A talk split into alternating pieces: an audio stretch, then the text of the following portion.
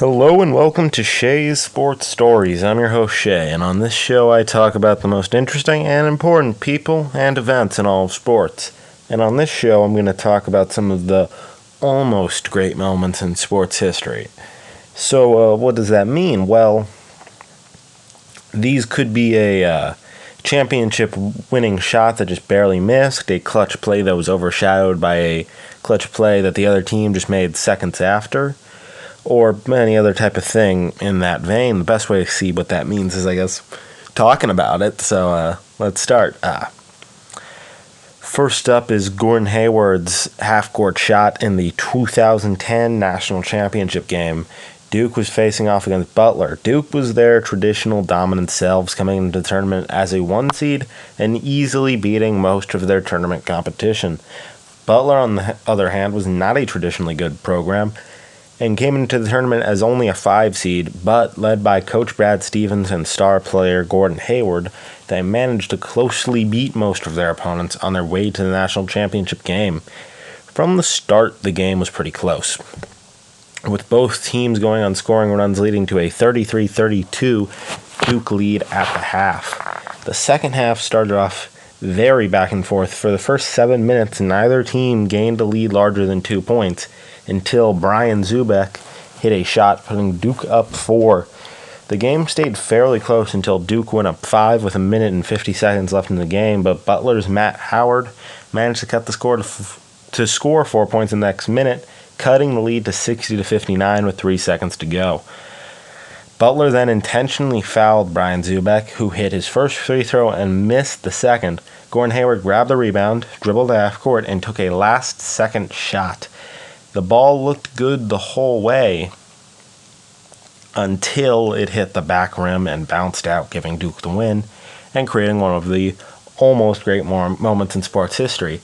Had Hayward hit this shot, which he was very, very close to hitting, it's probably the greatest shot in college basketball history. Probably actually the greatest shot in basketball history. And Butler and Gordon Hayward and all the other players on the team, obviously, would have a uh, national championship. Um, the next one is a little different than a lot of these throughout sports history, and that would be Plaxico Burress's game-winning touchdown catch, which was overshadowed by his own teammate's catch, David Tyree's helmet catch. Um, I mean, yeah, this one is very strange because one, Plaxico Burress's catch is, I mean, probably more important because it was a touchdown and it sealed the win for the Giants over the Patriots in that famous Super Bowl where the Patriots had gone 16 and 0 and the Giants hadn't, so they were obviously the underdogs. Uh, I have already done a much lengthier analysis of this game and that season in a different episode of Shay Sports Stories, which you can go back and listen to on most podcast apps, but um, I'm going to specifically focus on this moment. Uh, so I think most people have seen David Tyree's helmet catch, but if you haven't, I mean, it's a pretty crazy throw. Um, yeah, I mean, Eli Manning, the quarterback, threw the ball uh, very far, and David Tyree, who was a little known wide receiver, caught the ball and held it against the top of his helmet, somehow not losing it until he came down. And, uh, I mean, yes, it's an amazing catch and it's very important, but it's just insane to me that Plaxico Burress, who later on caught the game-winning touchdown later that drive, just nobody talks about that. It's, I mean, Plaxico Burress's catch really is a great moment in sports history. It was, it would sealed the greatest upset in football history. Well, arguably the greatest upset in football history. And nobody talks about of a catch his a less important technically catch his teammate made before that. It's just, it really is a strange moment. But I mean, the helmet catch is amazing, so I get it. It's just, it's just funny to me. Um, next up, one that I guess hit, hits a little close to home is Jermaine Kearse's Super Bowl catch in the uh, Seahawks Patriots Super Bowl. So on that final drive where the Seahawks were going down the field to win the game against the Patriots, uh, there was a there was a catch by Jermaine Kearse that is maybe the greatest Super Bowl catch of all time, maybe the greatest football catch of all time.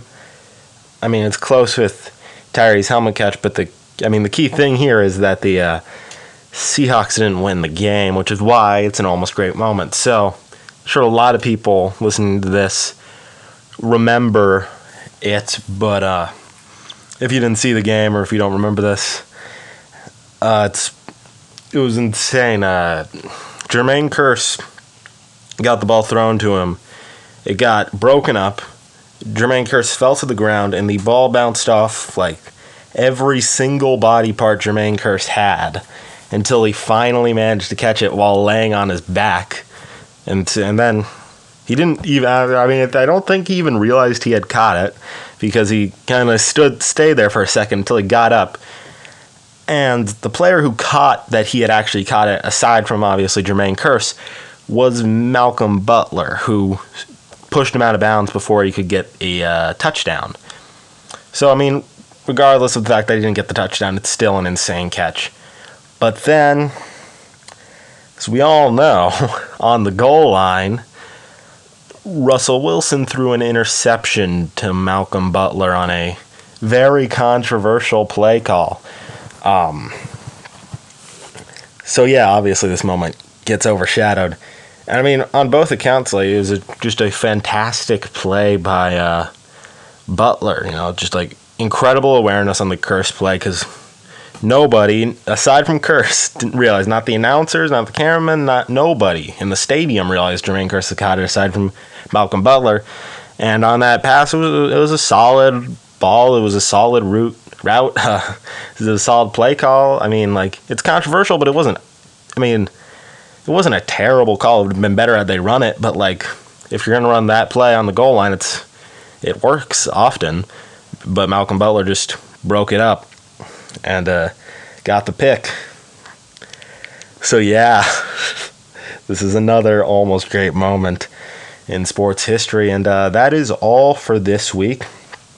Thank you for listening. And if you want to hear more, you can listen to Shay's Sports Stories on Spotify and most other podcast apps. Stay tuned for more great content on 889 The Bridge.